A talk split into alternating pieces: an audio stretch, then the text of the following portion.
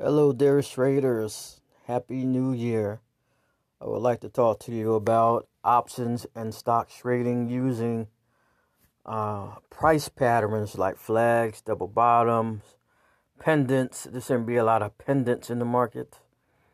Um, combined with standard deviation and um, the squeeze, TTM. Uh, squeeze.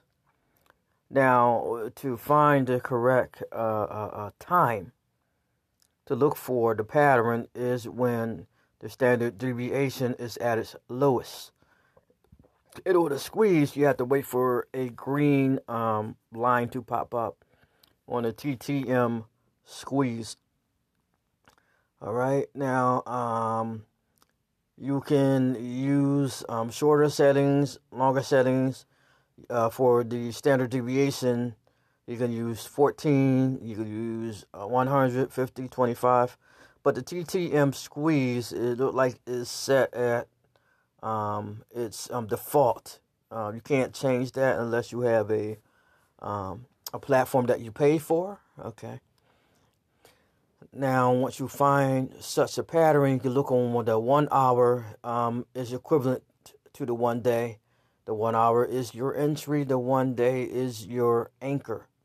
Anchor charts. I talk about this before. Your anchor is your is the one day. Okay, the one day chart, the daily chart, is the one you would be looking for. The uh, where the overall trend is will give you a hint which way it's going. If it is in a uh, uh, price pattern, which is usually some uh, sideways market, that's why to find the uh, the fight the price pattern you have to find uh, you have to confirm that it is a sideways market. The standard deviation do that. The TTM do that. The Bollinger Bands um, set at 14 does that. Um, and also the um, Bollinger Band width also do that. You can set that at a longer term, but the uh, uh, the main setting that everybody uses 14, but the longer term might go a little better for the one hour. Okay. Um, but um, that's how you would find when to look for uh, a chart pattern using um, options on Robinhood or whatever platform that you uh, want to go by doing that, or if you want to just do binary options on um, Nadex. Okay. So what you want to do is look for the pattern. Okay, you got a pendant, you got flags, bear flags, bull flags, double tops, double bottoms. Um, you know, uh, these are the main ones that's in the market today. Tesla was in uh, a pendant, or or you can say uh, you could say a channel, but mostly um, there seem to be a lot of pendants um, and flags and well, more pendants than anything. Okay, but you can look up information about this on uh, YouTube. Look up on YouTube um, um, price um, uh, patterns. That's what they call them on there. Um, so you can look that up uh, and to learn more about that.